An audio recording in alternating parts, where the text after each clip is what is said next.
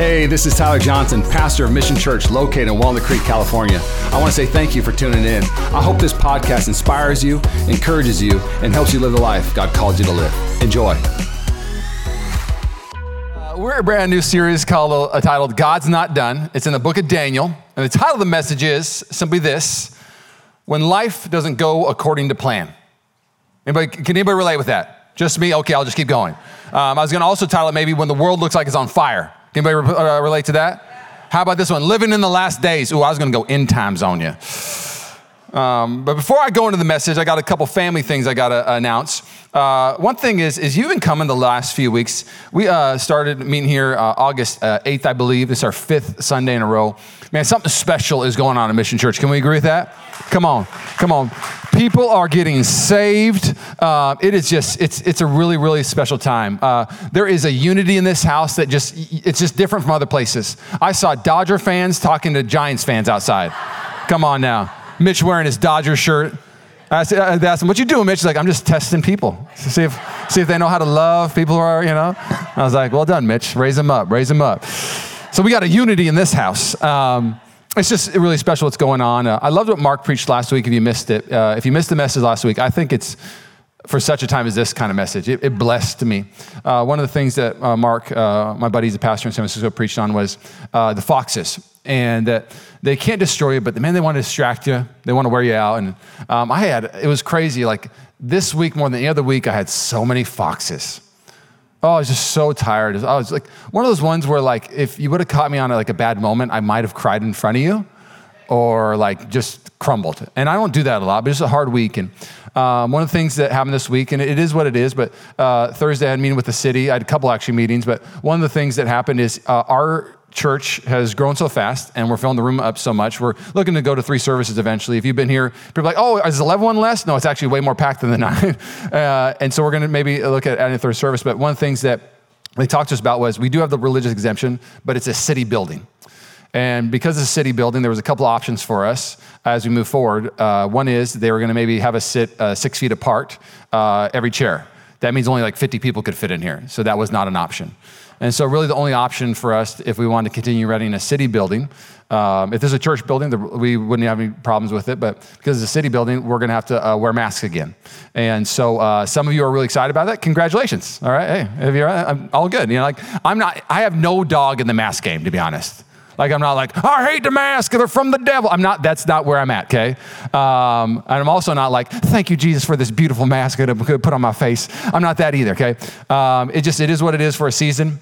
Um, we're not going to let this little thing um, distract us or detour us. Um, I'm going to have another conversation this week because of what that looks like. Does that mean we can't take them off for communion? We can take them off for communion. Uh, different parts of service, maybe, like in the middle of a worship song, if you want to take it out during a worship song. I'm going to talk to Jim, my direct report, and see really what that looks like. But next week, we're going to have masks outside, ask you to wear them to your seat. And um, we're not going to mask police you at all, but uh, we're going to have to start enforcing them. Is that okay? Yeah. Are we bigger than masks? Yeah. I really think we are. I like to think so. And uh, if you um, want to help me not have meetings like that, will you buy us a church home? I'm serious. Like, I'm so dead serious right now. Like, I was like, Lord, there's somebody out there. If maybe you have a building that you know can seat about 500 to 1,000, I'll, I'll, you don't have to buy it. You just give it to us. Um, I'm really believing. I, I want to celebrate something. There was a family in our church that gave the church a substantial gift last week and they said, May this be the first brick of you guys getting your home. And it just increased my faith that God's doing something in people's hearts and in this area. And I've been praying for a home, and I'm believing that maybe this next season, I'm not going to take out maybe, that's terrible faith. Um, I'm believing this season that Mission Church is going to find a home. Does that sound good? Come on.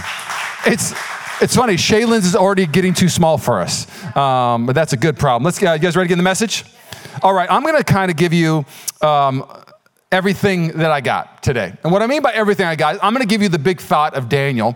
I'm going to share with you a ton of things that we're going to learn as we go on this series. The book of Daniel takes place around 600 BC in Babylon, that's modern day Iraq. Daniel is one of the prophets. Uh, the Bible's put together uh, in a beautiful way of um, you have the Pentateuch, then you have the history books, then you have the uh, literature, and then you have the major and minor prophets, not because some prophets were better or worse, it's just because some books are bigger and smaller. Uh, and so Daniel's one of the prophets not only one of the prophets, but one of these means this is one of the exilic literature books, just meaning that uh, Israel is in exile this time. It's an amazing book. We're going to find a lot of truths. I'm going to unpack a lot of that stuff as we go on. But I want to share some big thoughts with you about what we're going to learn. Do you know if you want to be a leader, you got to be a learner? Do you know if you actually want to have real freedom, you need to know truth? If you actually want to make impact, you got to have grace. So you got to have these in your life. So one of the things we're going to learn, I'm just going to give you just kind of an overview. I'm going to fly 30,000 feet real quick to prepare you for this series. Okay. Uh, first thing is we're going to learn how to live a life of impact. A life of impact. Man, I met a lot of Christians that never impacted my life, but they definitely uh, wanted to be right when we had a conversation. It's funny. Like one of the biggest complaints I hear about people who don't know the Lord is Christians never want to hear what I think. They just want to tell me that I'm wrong and they're right. Ooh, that is not how you impact the world. I mean, you seek to understand, you seek how to serve, you, you seek where they're broken, and you, you meet their greatest need. We're gonna learn how to live, live a life of impact, okay? Another thing we're gonna learn uh, is we're gonna learn, uh, sorry, my computer just froze. Not today, Satan, I believe. It's never happened before, real talk. Um, there we go. Prayers work. Uh, we're gonna learn how to live in exile. We're gonna have to learn, learn how to live in exile. I'm gonna unpack that in a little bit. Um, you may feel like, I don't feel like I moved, but man, I sure do feel like culture moved. You feel like something? Do you ever feel like, I don't feel like I left America, but I feel like America left me? Anybody else feel that? Let's keep going. Okay, I'll talk on that in a second. Uh, we're going to learn uh, about the whore of Babylon. Sound good? All right, let's keep going. Um, it's in the Bible. Uh, we're going to learn how to cultivate the spirit of excellence. Ooh, I don't know about you, but you know what's attractive in Christianity? Excellent Christians. Not angry Christians, not Christians that don't know how to have self control, but Christians that have a sound mind and the mind of Christ. You ever have your mind just go bad? Like just go sour on you. Like you just lose it. I, I, had that happen this week after all my meetings. I was driving. Rachel and I, it's our date day on Friday, and I just want to have a good day. And it's weird. It made me have a, like a peek into why people lose it sometimes. Um, I was um, trying to take uh, an exit to the veranda. We're going to go see the new Marvel movie. It's actually very good, by the way. Legend of Ten Rings. Uh, I recommend it. Uh, and um, so we're going there, and the exit is closed off, and there was no signage until you got to the exit. And then the next exit was literally like three miles down. You got to get on another freeway and come back. It was like 12 minutes detour. And I was like, if they could have just put a sign, I was so, and I don't get this mad. I didn't say it out loud. I just was like, why couldn't they put out a sign? I was like upset. And I told Rachel, like, I get why people lose it sometimes. I'm just, I'm just weak right now. Somebody tried to pick a fight with me, I'd just cry. And I just felt, I just felt worn down and my mind was sour. I was angry and I was, I was just mad. And, and it made me think of this moment in Job 2 uh, Job is famous for having hashtag the worst day ever, okay? Ever, okay? You think you had a bad day, read the book of Job, okay? He has the worst day ever, and his wife's mind goes sour. Man, you got to guard your mind. Don't let it go sour on bad days. Job shows us that your mind doesn't have to go bad on bad days. We're going to learn that we can have a sound mind, we can have an excellent spirit. Here's what happens in, in Job, real quick. Just going to give you a little pearl about uh, another thing we're going to learn in this uh, series. Job scraped his skin with a piece of broken pottery as he sat among the ashes because he had a lot of boils. He's having health things go on. His wife said to him, Are you still trying to maintain your integrity? Curse God and die. On bad days, don't you just want to curse? Nobody, wow. just me, me either. I don't want to curse either. I just want to pray and worship and love people. Come on, church. Um, but Job replied, You talk like a foolish woman. Uh, if you're married, don't talk to your wife like that. This is the oldest book in the Bible. This is a different time, okay? You foolish woman, should we accept only good things from the hand of God and never anything bad? So, in all this, Job said nothing wrong. so interesting to me that we think that God will not allow testing to happen. Man, He is a refining God. So, Job's like, Can I not only have the good things? Is God not allowed to refine me and put me through fire? Ooh, we got to understand God wants to allow us to go through maybe this season for our own good. He doesn't want us to run from it. He wants it to develop us. Let's keep going. Another thing we're going to learn is we're going to learn about humility, honoring, and hope. Daniel's a famous book. You got Daniel's in the lion's den. You got Shadrach, Meshach, and Abednego. If you've ever been to church or you're in kids ministry, there's some of the famous stories of all of the Bible. But that's not what the book of Daniel is about. It's about a humble man in the most arrogant culture. Babylon was arrogant, but he was humble. Man, we need to raise up some humble Christians again. It was about an honoring man in a dishonoring culture. He honored up, he honored down, he honored all the way, he honored everybody. He would, can I say something real quick? Daniel would honor Joe Biden and Kamala Harris. I'm gonna say it. Ooh! Daniel would honor Donald Trump. Some other, people, oh no, he would. Yes, he would. Yeah, huh? Thanks, baby girl. Not only that, it, when we unpack this series, you're going to find out that Israel is in uh, captivity for 70 years. Daniel comes as a teenager at 15, and he goes through it. He gets put in magic school. He gets castrated because he's going to be in the king's courts. And in the midst of that 70 years, you know what Daniel never loses? Hope that God is still working in those 70 years. In the midst of what's going on in our world, man, you cannot lose hope that God is still working in the midst of a pandemic, in the midst of our government doing whatever it's doing, in the midst of uh, people just being so mean. People are so mean now. You, you feel like people just got angry? Like, like, like on a whole nother level. You remember the show Boiling Point? We're there. Okay, let's go. Okay, um, I'm gonna keep going. We're gonna learn uh, uh, age is nothing but a number. Daniel shows us to live a life of impact. He was changing the world at 15 and he was changing the world at 80. There's no perfect time for you to start impacting the world. There just has to be a mindset I'm here, I'm gonna change the world. So, we're gonna learn that about Daniel. Come on now. Uh, we're gonna learn uh, the importance of living the way God called us to live. I love it this. We're gonna learn this today in Daniel 1. Daniel proposed a 10 day test. You do the world's way, I'm gonna do it God's way. Let's see who's better at the end.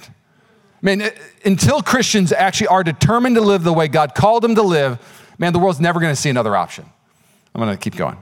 Uh, we're gonna learn the importance of grace and truth. You can't have one without the other. You can't have, you know, the, the Christians like, we just need to tell people all about why they're wrong. That's, okay, hey, truth is good, but if you don't have grace and love with it, man, oh, eh, do you know Jesus was always connecting before he was directing? He was always giving a hug before he, anything else. He wasn't just coming at people. You know, the only people he corrected were the Pharisees. No hugs for them. he, he shamed those for shaming others. But everybody else, oh, just, oh, grace on grace. But the ones that are just trying to hurt people with religion, he was like, not, not on my watch. Let's keep going. Uh, we're going to learn how to respond well. I, uh, I've heard it said this way. It's kind of a cheese statement, but they say Christians are like tea bags. You put them in hot water and you'll find out actually what's in them.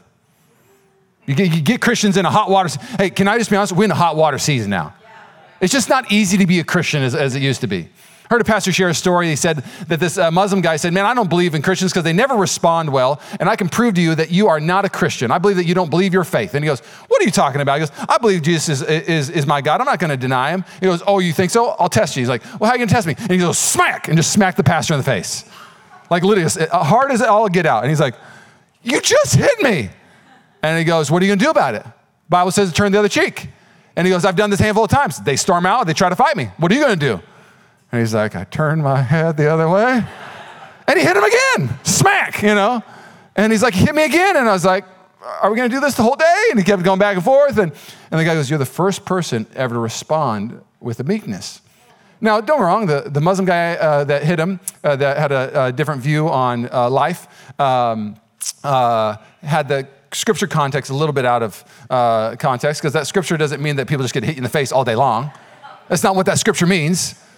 But what it does mean is that when the world hurts you and you take a hit, that you turn the other cheek and say, I'm still ready to love you. I'm still ready to serve you. Just because you hit me, just because you said something against me, doesn't mean I'm putting my fist up and I'm gonna punch back. No, no, no. I'm gonna turn my other cheek and say, I'm ready to love again and I'm ready to serve again. You're gonna see Daniel take it on the chin over and over again, and instead of throwing punches back, he throws love right back at him. Woo, we're gonna learn how to respond well in this book feel like I just preached all the series. Uh oh. Um, I'm dangerous. Let's pray. Bow your heads. Lord, I thank you for what you're doing uh, at Mission Church. Oh, Lord, we need you. Oh, Lord, I pray for the person in the house today. We're praying for the great exchange. I pray the person today that came in with just depression so heavy. Lord, we pray for peace for that person right now in the name of Jesus. Lord, that may there be a great exchange happening right now. And Lord, may we come to your word today as just soft, ready to learn Christians, knowing that we haven't figured it out. Oh, ready to learn a new truth that would set us free, a new truth to learn how to love, that we would really start to see the heart of our Savior and we would reflect the heart of our Savior. Thank you for not sending a condemner. Oh, you sent a Savior. May your church, oh, may make this place better and brighter. May my words fall to the floor and your words soar. And everybody said? All right, so here's what the message looks like today. Um, uh, I'm going to talk about who is Babylon, where is Babylon, what is Babylon. Okay, I feel like if, I, if we're going to go in the book of Daniel, you got to understand where it takes place. Uh, Israel was taken into captivity by Babylon. Babylon um, conquered Egypt at this time. Egypt was a world power. Babylon conquered Egypt, and they basically became the, the cat's meow. They were the most powerful, most um, impactful uh, um, world power at this time, and Israel gets taken over by them and gets exiled into Babylon. So it is a modern day Iraq at this time. So Babylon, you need to know about uh, what it is. You need to also understand about Babylon that Babylon was not only a city in the Old Testament, but it's referenced as a spirit in the New Testament. Let me show you real quick. Revelation 17, 3 through 5. So the angel took me in the spirit into the wilderness. There I saw a woman sitting on a scarlet beast that had seven heads and ten horns seven heads and ten horns. We could talk about that later, but it's kings, and then the ten horns is nations, and blasphemies against God were written all over it. I'm thinking about doing an end time series in January 2022. I think it's important how Christians can live in the last days. Uh, last days start in the book of Acts, so don't uh, think that they start early, uh, but I feel like we're getting closer and closer. Can we agree with that? Uh, the woman wore purple and scarlet clothing and beautiful jewelry made of gold and precious gems and pearls. In her hand, she held a goblet full of obscenities and impurities of her immorality. A mysterious name was written on her forehead Babylon the Great mother of all prostitutes, and obscenity in all the world. Another translation say uh, Babylon, uh, uh, the whore of Babylon.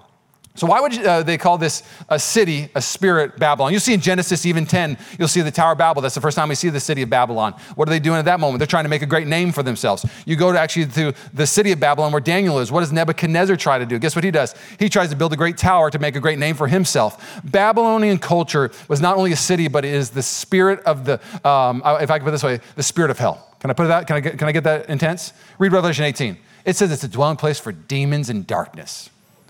Ooh, that's intense. Now, let me unpack real quick uh, that Peter even talks about Babylon in 1 Peter, but he didn't live in Babylon. But he's referencing the seven hills of Babylon in this moment, and what he was talking about was Rome was the modern day Babylon. Because Babylon is not only a city, but it's the spiritual condition of a region or a nation. And if I could just unpack real quick uh, the thought of this, and I'm, I'm going to say a couple things. Let me read some stuff. So, um, uh, Babylon is mentioned 280 times uh, throughout the Bible. Um, it's interesting to me that Babylon is um, pictured in the uh, book of Revelation as a prostitute. You want to know why? Babylon's not trying to destroy you, Babylon's trying to seduce you. Did you know that when they would take the Israelites into captivity, they would not destroy them, they would just want to assimilate them? Hey, have our good food, learn our literature, learn our culture Hey, learn the way we do things. And the way that you expand the Babylonian culture is not by destroying people, it's actually having them fall in love with how you do stuff.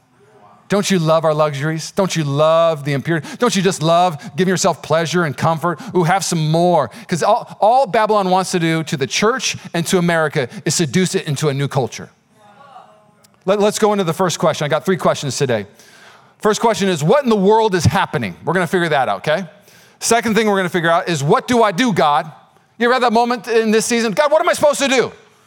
How am I supposed to? Should I leave?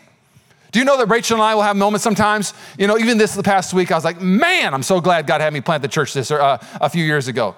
Because if I hadn't planted the church yet, I don't know if I would have been strong enough to plant in this season. God knows how weak I am. Because it's just so hard to be a Christian in the Bay Area. It's hard to, to pastor a church. But man, I'm glad I'm here. I told Rachel when I got home from the meeting uh, this last week, I said, Ooh, the enemy done messed up. We're gonna pray more. We're gonna love more. Woo! And we're gonna get a building. I have a feeling that somebody's in the room maybe right now that's gonna get us a home. Come on now. Okay, I'm gonna keep going. I'm gonna keep going. Um, so, uh, and then last but not least, how do I live it out? How do I live it out? I'm gonna give you some handles. Daniel 1, Daniel's gonna show you how to live it out. We're gonna read through Daniel 1 in just a second. We're gonna finish with Daniel 1. But beforehand, I gotta do a lot of teaching today because it's a brand new series.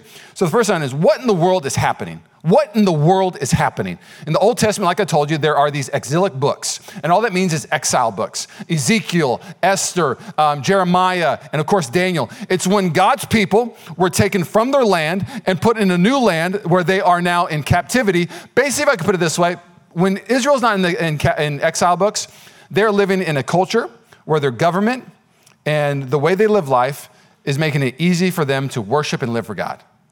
Everything is conducive for them to do what they're supposed to do. I'm not saying they did it. 490 years they had the opportunity to live for God in comfort and protection. And guess what they did? They created idols and they disobeyed God. So even in the midst of comfort, they weren't living for God. Uh, God said, "Hey, I need you to honor the Sabbath. I need you not to work on the uh, on this on the seventh day." Well, for 490 years, guess what they did? God, we actually like having more money and more stuff. We're going to dishonor your promise because I want more stuff. So 490 years, just uh, check this math out real quick. They get exiled for 70 years. Guess what happens? That is a year for every day they missed. So God goes, You didn't rest that way? I'll have you rest for 70 years. I'll, t- I'll have the land. He's not only protecting them, he said, The land, lo- you know, land loses its fertility when it's overused? So God's like, "Mm, all right, if you, we can't do this way, I gotta, I gotta allow something to happen so I can uh, redeem and restore you and redeem the land. So you have this exile culture. So what happens is when you leave this culture, you go into a new culture like Babylon. And when you get exiled into Babylon, guess what happens? The government's against you worshiping, the culture's against you worshiping. And it's interesting. It's basically on this side, when you're living in just Israel and Judah, basically the stream is flowing towards God. And so you just get in the boat and you're like, oh, I'm going towards God. And the only way you can is if you row against the stream. Well, when you actually get exiled, the best way to say it is, is the stream is going towards Satan. It's going towards darkness. It's going towards the things of this world, not the things of God. And it's really hard to live for God. I would submit this to you. I'm going to say something pretty hyperbolic. America, I've lived in it for 39 years, and watching the sin become more rampant, moving to California, we may not have been exiled to Babylon, but Babylon came to us. And I don't know if there's a better time ever to preach the book of Daniel than today because you're in exile. You maybe, you maybe weren't taken captive like Daniel, but you are living in a culture that does not make it easy for you to live for God. And one of the Babylonian ways that would try to make it hard on you is just say, just compromise your beliefs. Just compromise what you're supposed to stand on. Just compromise your schedule. Just compromise how you're supposed to live and love and serve and give. Just compromise. And so the reality is, is that if I'm being honest, 100 years ago, 70 years ago, we had this thing in America called Christendom, where you had to actually write down the church that you went to to get a home loan. It, you benefited in your business if you're a Christian. And I'm not saying that America was great 70 years ago. Don't get it twisted. We had a lot of things wrong. It was dark and evil, a lot of oppression, you name it. World wars, slavery, you got, I mean, uh, uh it says in um, uh, um, uh, Ecclesiastes, do not look, uh, do not dwell on the good old days, for this is not healthy. Because have you ever just like glamorized 10 years ago? You know? Or how about like the, like the 50s? Like, I wish I could live in the 50s. Nobody who was living in the 50s thought they were living in the holiest days. It's amazing how we glamorize the past. Christians need not have a big rear view mirror, they need to have a big old windshield. And so, so what's happening in this, in this book is that Daniel is going to be exiled, taken to captivity. You and I, Babylon is at our front door. And we live in a Babylonian culture. I could just give you a handful of attributes that Babylon culture is. Babylon culture is known by arrogance and pride. I don't know if there's a more prideful, arrogant region than the Bay Area the way that we lead and guide in this area. Uh, can, I, uh, can I just, I, am I'm, I'm, I'm to go there real quick. Um, uh, I saw this week that in San Francisco, they're to pay people $300 a month not to shoot people. And I read the article, I was like, hold on, time out, that doesn't make no sense. Time out, time out, time out, time out, time out, time out, time out, time out, time out, time out, time out, time out, click. And it said, they said the reason why people are shooting people is if they had more money, they wouldn't shoot people. I was like, you think you can regulate man's heart with 300 bucks? We are born into sin. Sin is sin. Uh, how you're trying to fix sin through laws and regulations, and you're so arrogant. You think that the Bay Area's hearts can change if we give somebody $300? No, don't me wrong. I, will say it to you real quick. I think that we need to be more generous in this region. We're the richest region. We should take care of people. But to think that if we give people money, that, that murder and pain is going to go away, oh, how arrogant can we be? Bay Area always trying to think of new laws, how to fix people. There's only one person that can redeem people. His name is Jesus. All right. Everybody still with me? All right. Um, so, so uh, what in the world is happening? So I kind of unpacked that. So uh, when we go in the book of Daniel, what in the world is happening is that uh, the enemy took the best and brightest, put them in his courts. Daniel's one of them in their teenage years, and basically is going to assimilate them. The, the options basically for Daniel uh, at this moment that you would think is either assimilate to the Babylon culture or separate. And what I love about God is that He gives another option. There's, there's another option. Um, uh, I'm going to read Jeremiah 29 to you in just a second, because the, the question is, what do I do now? And in Jeremiah 28, there are false prophets. Hananiah is saying this Hey, don't you go live in Babylon? This is talking to the exiles that go in Babylon. Don't you live in the, the city of Babylon? Uh, pray that the enemy would destroy Babylon. And when they destroy, then we'll do better. And so you have all these prophets basically speaking against Babylon, uh, hate Babylon, resist Babylon, everything. And then actually God speaks about his heart towards Babylon and how to navigate Babylon. And what's sad to me, if I could be honest, is a lot of churches are saying, resist the Bay Area, hate the Bay Area, God bring your judgment. I don't know how many bad prophecies I've heard. God's gonna send a great earthquake on California and, and destroy it. No, uh, no thanks. I is here. the reality is, is that the Bay Area doesn't need us to hate them. They need more Christians loving them. They need more churches being planted. They don't need us running away from them. They need us running to them, okay? And so Jeremiah 29 gives us the heart of God to the, it literally is titled A Letter to the Exiles. You know the Bible says that you're an ambassador, that you are a foreign citizen on this earth? You an exile. And so here's what it tells you to do in Jeremiah 29. This is what the Lord Almighty, the God of Israel, says to all those who I carried in exile from Jerusalem Babylon. Resist them. Don't talk to them. No, no, no. Here's what he says build houses, settle down. Turn to your neighbor and say, settle down. I think some Christians just need to settle down. So whipped up watching the news all the time, so whipped up in their political beliefs. Settle down. So settle down, plant gardens, and eat what they produce. Marry and have sons and daughters. Find wives for your sons and give your daughters in marriage so they too may have sons and daughters. Increase in number there, do not decrease. One of the things he just simply says to the exiles hey, church, I want you to multiply, get bigger, get brighter, get better. I don't want you hunkering down. I don't want you taking a bunker mentality. Ooh, I want you to increase in number in the land of Babylon. I want you to increase in the Bay Area. Keeps on going. Also, seek the peace and prosperity of the city. You want me to seek peace and prosperity for San Francisco? For Walnut Creek? Concord? Martinez? You want to seek prosperity for this whole region? Peace and prosperity? But Lord, they're, they're so sinful. And I'm so good. I don't get it, God. No, seek prosperity and peace for the city to which I've carried you in exile. Pray to the Lord for it, because if it prospers, you too will prosper. It's just such a simple thing. We all in the same boat. Stop trying to dig a hole in the boat that you're in. He's saying, you, if you prosper, the city prospers, oh, you're going to benefit from it. Let's keep going. Yes, this is what the, uh, I love, I love like when it like confirms. Yes, this is what the Lord Almighty, the God of Israel says. It's almost like in this moment when Jeremiah's uh, this prophecy, like, hey, prosper, love the city, increase. They're like, what? And he's like, yes, this is what God says. Keeps on going. Do not let the prophets and diviners among you deceive you. Don't let the media deceive you. Can I, can I say something real quick that I've been processing? I went through Timothy and Titus this last week, and in Timothy it says that in end days that they would want to listen to what their itching ears would want to hear. And I've never thought about it in this context. And, and so I started reading the background of it and started thinking about what it, that meant. And um, I always thought, like, when you hear that, like, uh, they're always going to hear what their itching ears want to hear. And the first thing that always comes to my mind is people talking about Joel Osteen. I always listen to that Joel Osteen talking about good stuff. That's what that verse, get stay away from that guy. Hey, I ain't got nothing against Joel Osteen, but that's what every Christian that uh, tells me that verse, like, it's like a Joel Osteen thing. Uh, time out, time out. Let me unpack something real quick. Uh, what does our media stations look like right now? It is affirmation, not information. It is tuned to whatever your itching ears want to hear.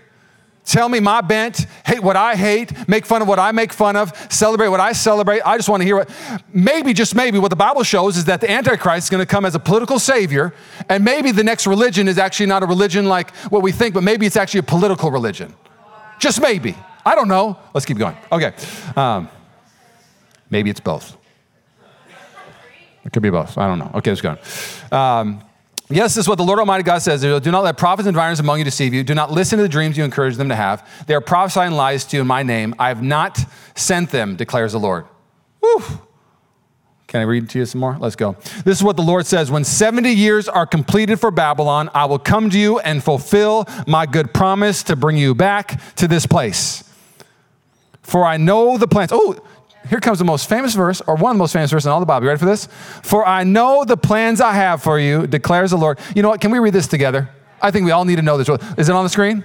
Let's read together. Ready? One, two, three. For I know the plans I have for you, declares the Lord plans to prosper you and not to harm you, plans to give you hope and a future. Stop. Title of my series God's not done. God's saying, You can hear, I'm not done. The 70 years of exile, I got plans. I, I want to put this way God's saying this I don't want you to love the city and hate me, but I don't want you to love me and hate the city. I want you to love me and love the city. And I believe this that the people who love God love people. They don't just love some people, but the people who love the Republican Party hate Democrats right now. And the people who love the Democrat Party hate uh, Republicans. The people who love this progressive mindset hate people who are in the conservative mindset. The reality is, whatever you love is what you're going to hate. But when it comes to God, when you love God, He has you love all people. I, I, I, hope, I hope just a little bit right now, if I could just put this way the great lovers of God are great lovers of people. I hope you feel a little convicted right now because Christians have embarrassed me lately. Putting a pause, I'll go there. I'll get there in a little bit. Another thing God's simply saying in this moment is that physical captivity does not mean you're in spiritual captivity. This uh, season of life it's not going to stop us spiritually. God's plan will still be going forward. He's still going to produce great things. Maybe, just maybe, what he's saying, and you can see it in scripture, this is the rhythm he's saying I'm giving you to Babylon as a gift, but I'm giving Babylon to you as a gift to bring you back. You, was a lukewarm Christian, you was bent towards you. Have you ever met the Christian that reads the Bible and goes, I read the Bible, I decided Jesus would be a Republican. I read the Bible, Jesus would be a Democrat he wouldn't be either. He's not into politics. He's into his kingdom coming and invading this earth, his kingdom coming and his will being done. It's funny when we like read about, Lord, I know how you would vote. What? No, you, you don't. First, I wouldn't vote. He would just reign. He doesn't vote. He's in charge. He sits on a throne. And this is where, like, what happens after, this is what happens after you go through this, what I call chiropractic adjustment.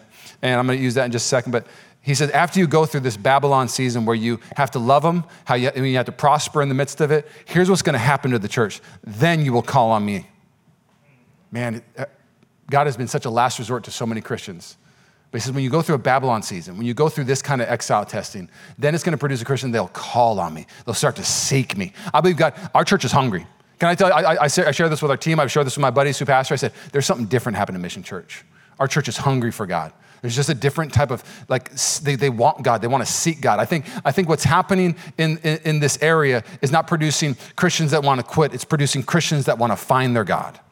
And so it says, then they will call on me and come pray to me, and I will listen. You will seek me and find me when you seek me with all your heart. I will be found by you, declares the Lord, and I will bring you back. Who wants to get brought back? Come on, I want to be brought back to peace. I want to be brought back to joy. I want to be brought back to the things of God and not the things of this world. So, how do I live this out?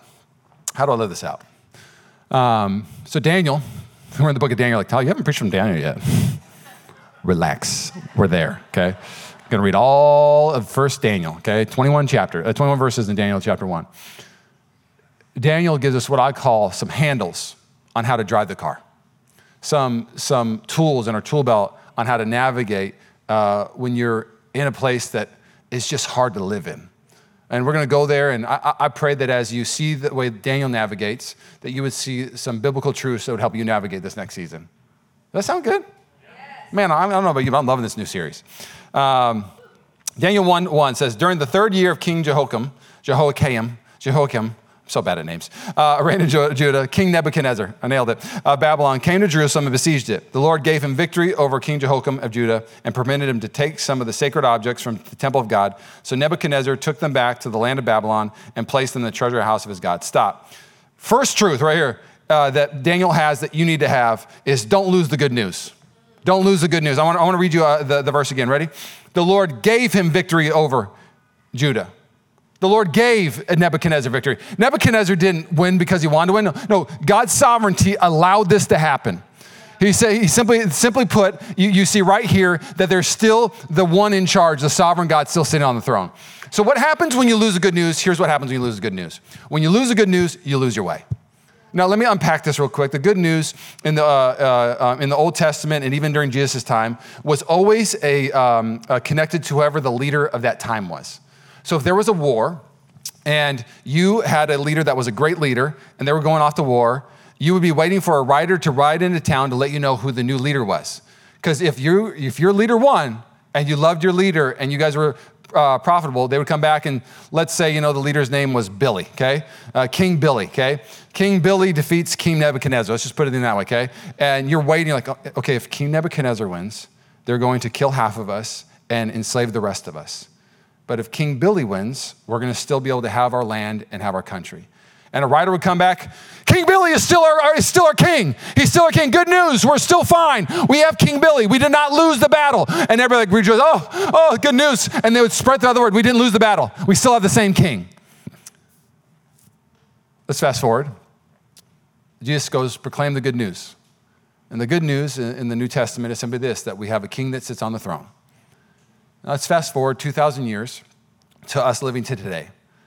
And the culture of today, I'll never forget it. Uh, um, uh, it's when I, maybe this was always happening, but I was younger, but I'll never forget when Obama was running for president. People who I knew in church were like, if Obama becomes president, America is done. He is the Antichrist. I'm dead serious. This is what Christian would tell me. And I'd be like, oh my gosh, well, we better, uh, why, why do you believe that? And they're like, well, he believes this. He believes, he's not even born in America. I mean, they're telling me all this kind of thing. You know, he's not. I mean, like, oh, I mean, you know, they're going deep dives on me. And then Obama became president. And I flourished for eight years. My income grew, met my wife, I got married, I settled down, and Obama was president, and I did just fine. I flourished, people got saved. Um, and then um, the next one was like, uh, if Donald Trump becomes president, he will save America, you know? And then Donald Trump became president.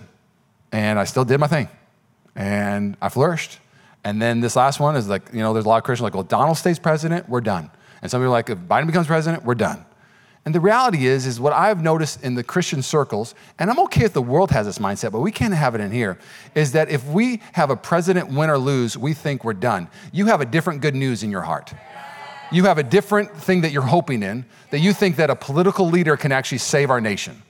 Because the reality is, is the good news is still here. The good news is Jesus still sits on the throne, that he's allowing things. You may say, oh, America's going to hell in a handbasket, and God's going, you know what? I'm doing some chiropractic adjustments. I'm allowing this to happen. You think that, that, that, that Biden stole the election? Okay, I have no idea. I don't go down those trails. I only got one life to live. I'm trying to live for Jesus. Here's what I know is that uh, God allowed Biden to be president. He allowed it. And like a good chiropractor, it's making you a little more in line. Or it's at least an opportunity. Anybody been to a chiropractor? This first part is very like a chiropractic adjustment. I remember my first time I, threw my back out. I hurt for months and months, and I didn't believe in chiropractors. I was like, okay, tweak, I'm all better. I just didn't believe in it. Okay. Um, and then I met a chiropractor that went to our church, and um, literally inside the lobby, uh, she had me lay on the side, took my uh, left leg, and just popped. I mean, and it was like, I mean, throughout the church, pop, pop, pop, pop, pop. You know, it's like one of those moments. And I remember saying, I'm going, oh. And I was like, I mean, it was like one of those moments, like I, literally, like the lame had been raised. You know, like I couldn't, I couldn't bend over. And I was like, I, her name is uh, Kelly Hall. She's an amazing chiropractor. I was like, Kelly, I'm, I'm, I can't. You guys are real deal. I used to talk so much trash. I'm all better. You know, and, and what was crazy when my back hurt is that my feet would hurt. When my back would hurt, I couldn't even move like uh, just normal movements. And then I went to a chiropractor, and they just got to pop some things into alignment. The reality is, is that when we're out of alignment as a church, man, the church just hurts in all different places. People aren't getting restored the way they should get restored. We're not moving the same way we should be moving. I mean, there's so many alignment illustrations. You can say a car, when a car's out of alignment, it pulls to the left or pulls to the right. But when you have right alignment, you're just going right where you're supposed to be going. Yeah. And what I feel like this season is doing is it's aligning you again to go, hold on a second. In the midst of this chaos, if you agree with the political leader or not, if you like our governor or not like our governor, you have to remember that the good news has not been lost. That Jesus still sits on the throne that he's still coming back for his bride, that great things are still ahead of us, that God's going to use it in the midst, that what the enemy intended for evil, God will use for good. Man, doomsday Christians, that's not the gospel. We will not be that way in this house.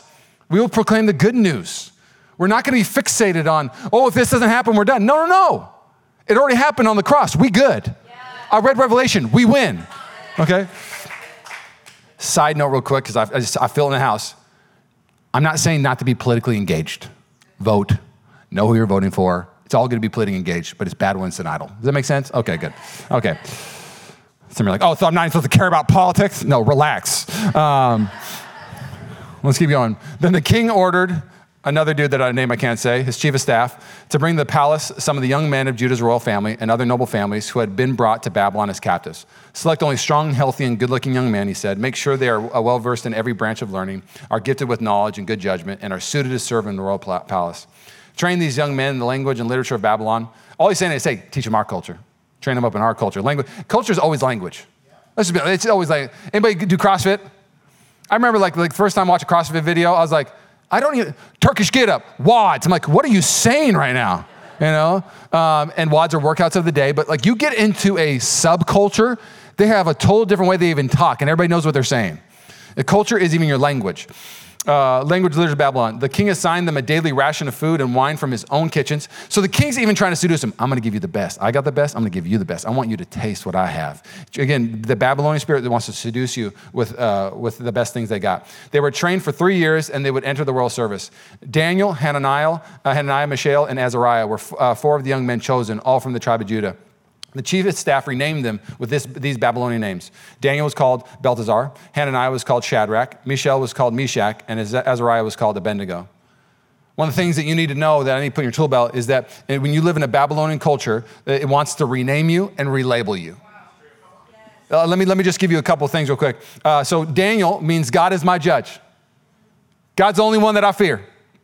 Well, they gave him a new name Lady Protect the King wanted to change his label completely, wanted to change his identity completely with that name.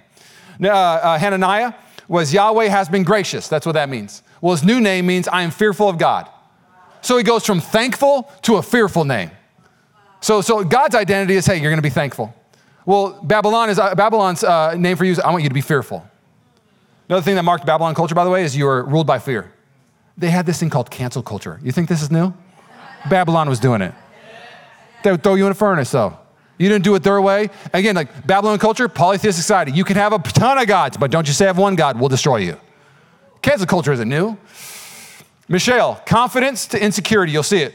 Who is what God is? Ooh, what a name like your name like your name is who is but my God. Ooh, my God is the biggest God. They changed his name to I'm despised, contemptible, and humiliated. Anyone wants to take you from a confident Christian to an insecure person. It's amazing what happens when you allow Babylon to label you. Why we think there's so much insecurity right now? Because we're allowing Instagram to la- label us. We're allowing social media to define our value.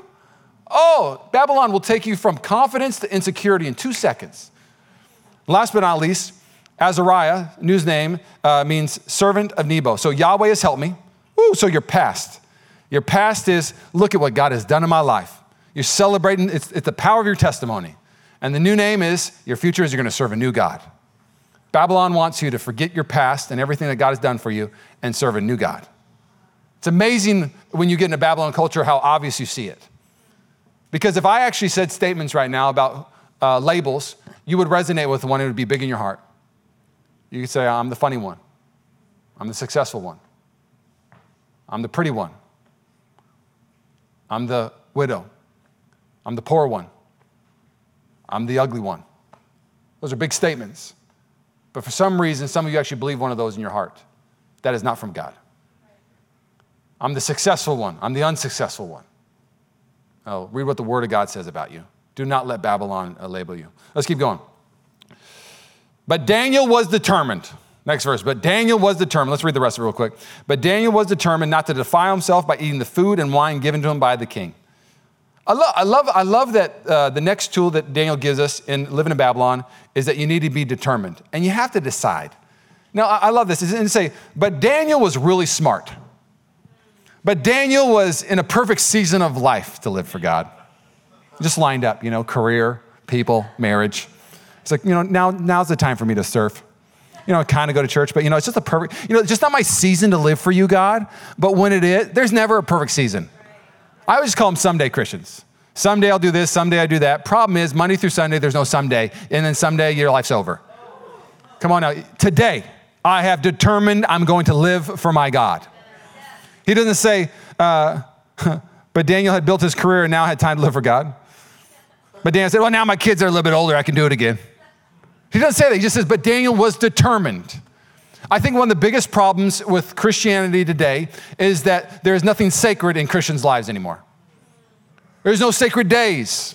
There's no sacred things that they guard. There's no sacred words. It's just everything is so flippant. Everything is everywhere. There has to be a moment in your life say, you know what? Today, I determined this, this day that I'm gonna live for God first. You know, Sunday's not just a day. I'm gonna go to church on Sundays. I'm gonna worship God on Sundays. I'm gonna invite people to church on Sundays. Do you know one of the biggest problems with Israel was they didn't have a sacred day? It was one of the biggest complaints when they got put in exile. And reality is this here's how it happens. First starts with an idol, and then it's followed by disobedience. So the idol of success created the disobedience of Sabbath. And so when you have the wrong idol, you have the wrong lifestyle. And the reality is, is that you have to determine who your God is and then how you're going to live for him. Now, let's just real quick. Why didn't it, a lot of people read this like, so uh, we're supposed to be vegetarians? That's not what Daniel was doing here. The reality is, is that the king's table, a lot of the food was sacrificed to idols and it was dedicated to idols. And so Daniel didn't even want to risk it. He wanted to eat things that were never ever dedicated or associated with other gods. He goes, I'm set apart. I don't want people thinking I'm associated with another God. I don't think people associate that I'm living a different way. I want people to know that I'm living for one God. Some of you, do people know that you're living for one God? You got to be determined. Let's keep going. I think this next one is so fascinating. I mean, another tool he gives us is like this. Is, um, he asked the chief of staff for permission not to eat the unacceptable foods. He asked. So it, when Jesus uh, came on the scene, um, I preached this about a year ago. There's different people who thought that this would change the world. So you had the Essenes, the Stoics, and the Zealots. Not going to go deep into this, but I just need to unpack this real quick. So the Essenes thought just like live for pleasure, and that's the best purpose of life. So that was one of them. Then you had the Stoics. They thought academics would change the world, being strong, stoic, processing life in a way that would change the world. Then you had the Zealots. Zealots thought politics would change the world. So their thought was get the right political leader and resist Rome. You know the Zealots didn't change the world these Christians that came and served and honored Rome changed the world. And so look at this little nuance that Daniel does. I don't want to eat that food. I'm just going to resist them. I'm to say in your face. We're to we're to take that food and we're to throw it on the ground in front of him. We're to we're to we're to we're to march down and say, "You see this food, Nebuchadnezzar?" We're to chuck it at his face. Who's with me? Somebody does. He comes with an honoring posture to his direct report, a man who was probably in charge of him being castrated, by the way saying this Would it be okay if we actually just ate vegetables? It's, it's important to us for our faith.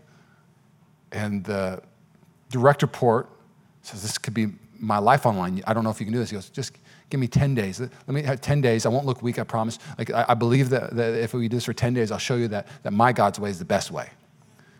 It's amazing. One of the tools that you need in your tool belt when you live in Babylon is a thing called honor. You need to honor everyone where do we think in the Bible we could dishonor our leaders? If you don't like our leaders, pray for them to get saved. How cool would that be? Oh my goodness, what, what if your least favorite leader became saved? Like, I'm talking save, saved. Like, what if instead of just talking trash about them all the time, what if you prayed for them all the time? There's something about honoring people. Honor is lost in this culture because it's not supposed to have it. Honor is a kingdom culture thing, not a Babylon culture thing. So we're going to honor well. Let's keep going. Now, God had given the chief of staff both respect and affection for Daniel. I always think it's interesting. People think uh, that uh, the affection and respect is just a spiritual dynamic. It is, but it's also a practical dynamic. Let's keep going. But he responded, I'm afraid of my lord the king, who has ordered uh, that you eat this food and wine. If you become pale and thin compared to the other uh, youths your age, I'm afraid the king will have me beheaded. Daniel spoke with the attendant who had been appointed by the chief of staff to look after Daniel, uh, Hananiah, Mishael, and Azariah. Please test us for 10 days Sometimes, some of you just need to put the world to test. Quick. Just live God's way, yeah. just for a season, yeah. and just see how good you're doing. Yeah. Instead of living just the normal status quo and whatever culture tells you to do and schedule, like, what if you're like, I'm going to change my schedule the way God would actually have me live it? It's something I, I, I literally did this this past season. I said, God, you, you, you said first is really important to you. Well, you're going to get my first every morning. You're going to get my first day of my work week. You're going to get the first uh, Wednesday of, my, uh, of the month for the church. You're going to get the first. It's important to you, God. I'm going to try your way. Ooh, it's changing me. Let's keep going. And the 10 days, see how uh, we look compared to the other young men uh, who are eating the king's food. Then make your decision in light of what you see. The 10 agreed Daniel's suggestion and test them for 10 days. Of course, what happens if you know this? They looked great. They were fantastic. Blah, blah, blah. Let's keep going. Uh, God gave these young men an unusual aptitude for understanding every aspect of literature and wisdom. And God gave Daniel the special ability to interpret the meanings and visions and dreams. I simply wrote this down. God's going to give you what you need to succeed in this season. Wow. He's just going to give you what you need. He gave Daniel the, the, the right spiritual gift. Man, I love that what it says in the Bible that God gives us. There's like 20 something gifts that the Holy Spirit distributes throughout the church joy, peace, wisdom, um, generosity, all these things. He gives these gifts not so you could uh, hog them, but that you could actually use them for His glory. You got some things in your tool belt you don't even know you maybe have. Oh, may you discover that this season. I'm going to invite the worship team to come up. We're going to finish with this. When the training period ordered by the king was completed, the chief of staff brought all the young men to King Nebuchadnezzar. The king talked with them, and no one impressed him as much as Daniel, Hananiah, Mishael, and Azariah. So they entered the royal service. Whenever the king consulted them in any matter requiring wisdom and balanced judgment, he found them 10 times more capable than any other magician and enchantress in his entire kingdom. I just love that God did not call us to be the uh, tail, but the head. He called us to lead culture, not to follow culture. We, we, I really believe this that we can transform culture in the Bay Area. I believe that we can take arrogance and start living humility and make this a humble region. I really believe that. I believe that honor can become a thing again. I believe that, that God's kingdom can be established in the Bay Area. I believe that. Last verse is just a simple verse, but I want to share uh, this thought with you. Daniel remained in royal service until the first year of the reign of King Cyrus without grace. Pause, excuse me, that's my, my, my note. Verse 21 uh, Daniel remained in the royal service until the first year of King Cyrus. You read that and you're like, okay, what does that mean? King Cyrus was the last king, Nebuchadnezzar was the first king. And for 70 years, you know what Daniel did? He served. He served. And I think the thing that we were trying to figure out is what do you do when life doesn't work out the way you plan it? What are we supposed to do as a church in this season? When I went to my meeting on Thursday and I got an email because you know the, we're having a lot of people come to service, I was like, man, like, what, my, if I wouldn't have been in the book of Daniel, I'll just be honest. I was going to walk in and I was going to be like, I saw, I don't know, should I say this? Yeah, I'm going to say it. Um, yeah, I'm going to say it. Um, so, so uh, the government had to pay back a church in Southern California $800,000 because they overreached to control the church. There is a separation where the government's not supposed to get in the church's way to, that's what's so great about America.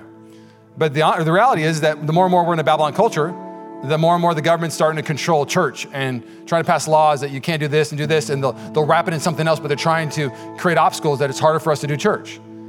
And I get an email basically like, hey, I, I know that you we have an exemption. I know that we lost every lawsuit uh, that we've put on the church. That's why I think the exemption came out, so there wouldn't be another lawsuit against our county. They made it really vague, so it's kind of hard to describe but not describe. And so I remember reading this. I was like, oh, I'm going to go in that meeting and I'm going to say, you can't stop us. You know, I was, I was ready. You know, I was like, I was like, I was like, I, was, I just want to have church. Like, I don't want to. I don't want what you bring attention to. It just brings sideways energy. And and so I was just like, I just, oh, I just, I just felt it. I thought we're going to have you know capacity limits, but no one else has capacity limits. And then I start reading Daniel, and I was praying. I was like, Lord, I'm going to go ask how I can serve the city. I'm gonna go tell my direct report, he's a great guy. Oh, the, the guy who we report to, Jim, he's, a, he's the best. He's, he's just a kind human being. And I said, Lord, I, I wanna make the city better and brighter. And I'm gonna come with a posture to serve the city. And I'm gonna ask him what he thinks is best. And so we walked out of that room, and I said, Jim, if you think this is best, and this is how it keeps us in this room, and it brings favor with the city and lets the city know that we love them, we're trying to serve them, you got it. And I believe that when we take those approaches to people who don't know the Lord, I just like to think that the ball moved forward a little bit more that day. And it may not look like there's revival and huge transformation happening in the city, but if the whole church was taking that posture to every person throughout the week, ooh, where could the church be in a year? Where could the Bay Area be in a year? Oh, I want that for our region. I want that for you. Will you bow your heads with me? I don't know if it's your first time or second time at church. I don't know if you've ever came to church and you came on a doozy. Um, I don't know if you're mad right now because I took uh, a biblical stance about what God really thinks about politics. I'll, and I'll be honest, politics are an idol in our region. So, so when you go against somebody's idol, and let's be honest, all of us Christians, uh, I remember John Calvin saying this way that our heart is an idol maker, just likes to produce them like a, like a machine. And, and so politics have somewhat become an idol. So I, I want to just pray for the people in the room that you're a little frustrated right now because uh, a button got pushed. God, we come before you as a church and we declare that politics will not be an idol in this house. That we have one God and one God alone that sits on the throne, and the good news is alive and well today. And Lord, we declare that as we know that truth, we're going to live differently. We're going to live confidently, knowing that in the midst of chaos, you're still working. Second thing I want to pray is I want to pray for people who have never said yes to Jesus. You've never said yes to heaven, no to hell. You've never said yes to salvation. The Bible shows that when Jesus came to this earth and died on a cross, he literally took all of the blame, all of the shame, all of the payment so you could say yes to all to heaven. This, we call this salvation. Confess with your mouth, believe in your heart, you'll be saved. If that's you with every head bowed and eye closed, you want to say yes to Jesus. I want you to raise your hand, catch mine. Say, I want to say yes to Jesus today. Go and raise it up I want to see you. It's a great decision. God bless you. Thanks again for listening to the Mission Church podcast. If you enjoyed it, make sure you subscribe so you can keep up on our weekly sermons. If you're in the Bay Area, we invite you to come join us on Sundays. You can find all the details on our website at missionchurchca.com. Again, thanks so much for listening, and we hope to see you soon.